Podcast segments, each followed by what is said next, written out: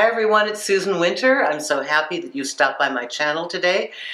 We are having a discussion with uh, one of the subscribers who has written me, and it's interesting how sometimes you can be horrible on paper, but actually workable in real life. And for those of you subscribers who've come back, I really do appreciate you being a part of my YouTube family. If you're new and you like what you see, please subscribe. There's more of this to come. So this question is from R. R is a little anonymous, but R writes, There's this guy, and we have feelings for each other. Realistically, we are incompatible. He loathes children, but I love them. He's an atheist, and I'm a Catholic. I decided not to pursue a relationship with him, but I'm wondering if I made the right choice. Is this being smart by not starting something I can't finish?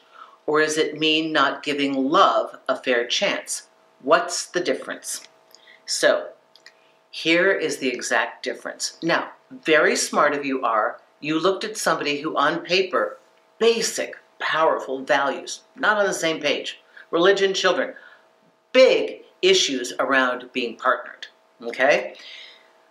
I don't, I'm not saying you did the wrong thing at all, but here's what you may want to try in order to really get the final answer.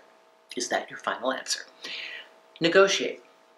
Have an open discussion and talk about each in individual issue where you are at extreme odds. Children.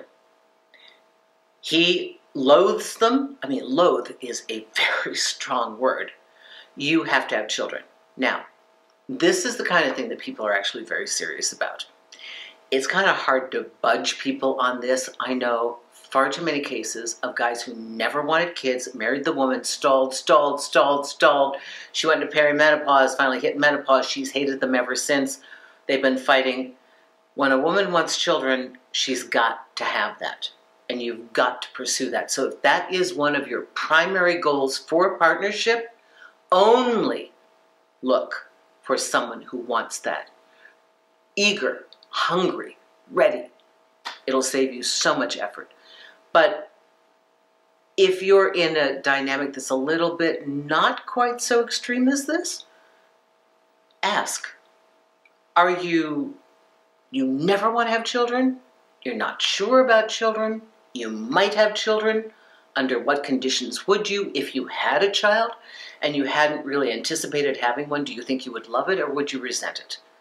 And then ask yourself, do I need this because I really need it? Do I want children because that is fundamental to how I see even being in a partnership? That's the purpose of it. My life dream since I was a young girl. Or is it, well, you know, Jackie did it and Sheila did it and all my friends are having kids, so I should have kids too. So you have to know your truth. You have to know your partner's truth. Now, religion. People always have such a thing about religion. You know, okay, so atheist, Catholic. Here's where you start to question again. Would your partner's difference be something that would impair your spirituality and your religious practice? Would they demean you, make fun of you, uh, uh, try to convert you, change you? And would you try to do that to them? There are couples that exist in the real world that are extremely different politically, uh, spiritually.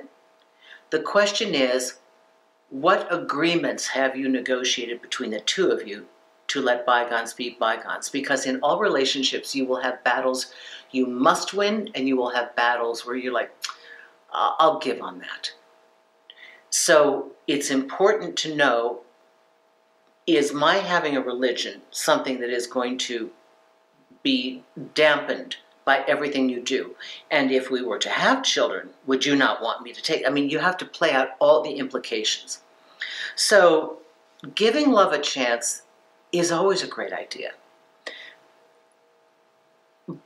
Even the greatest love that you have can turn sour if there are far too many known factors against you. It is true that oftentimes what looks good on paper is horrible in real life. And what looks horrible on paper can indeed be workable. You probably made the right decision, but you need to ask yourself those questions I stated for you, and you need to ask your partner. That's really the only way to finally get to the nugget. And if, if, if, if you have a disposition to think that you can do something casual and light, knowing that by and being very clear about your boundaries, you know I want kids, you know I want a relationship, I'm never changing that. And you want to indulge yourself in something on the side, that's fine, but just always remember you will always be happiest if you go exactly for your goals. I hope this helped you. Thank you, Carolyn, for writing me. Thank you, everyone who keeps coming back to this channel and supporting me, part of my YouTube family. I do adore you. Questions can be found on the contact page. You go to the bottom square box that says video requests. I get dozens of these every day, and I thank you so much. If you want to work with me, Magnifi by the Minute, M-A-G-N-I-F-I, downloadable on any of your devices, or you can book a session in advance with a time that you like from my website, susanwinter.net. Thanks a lot, everyone.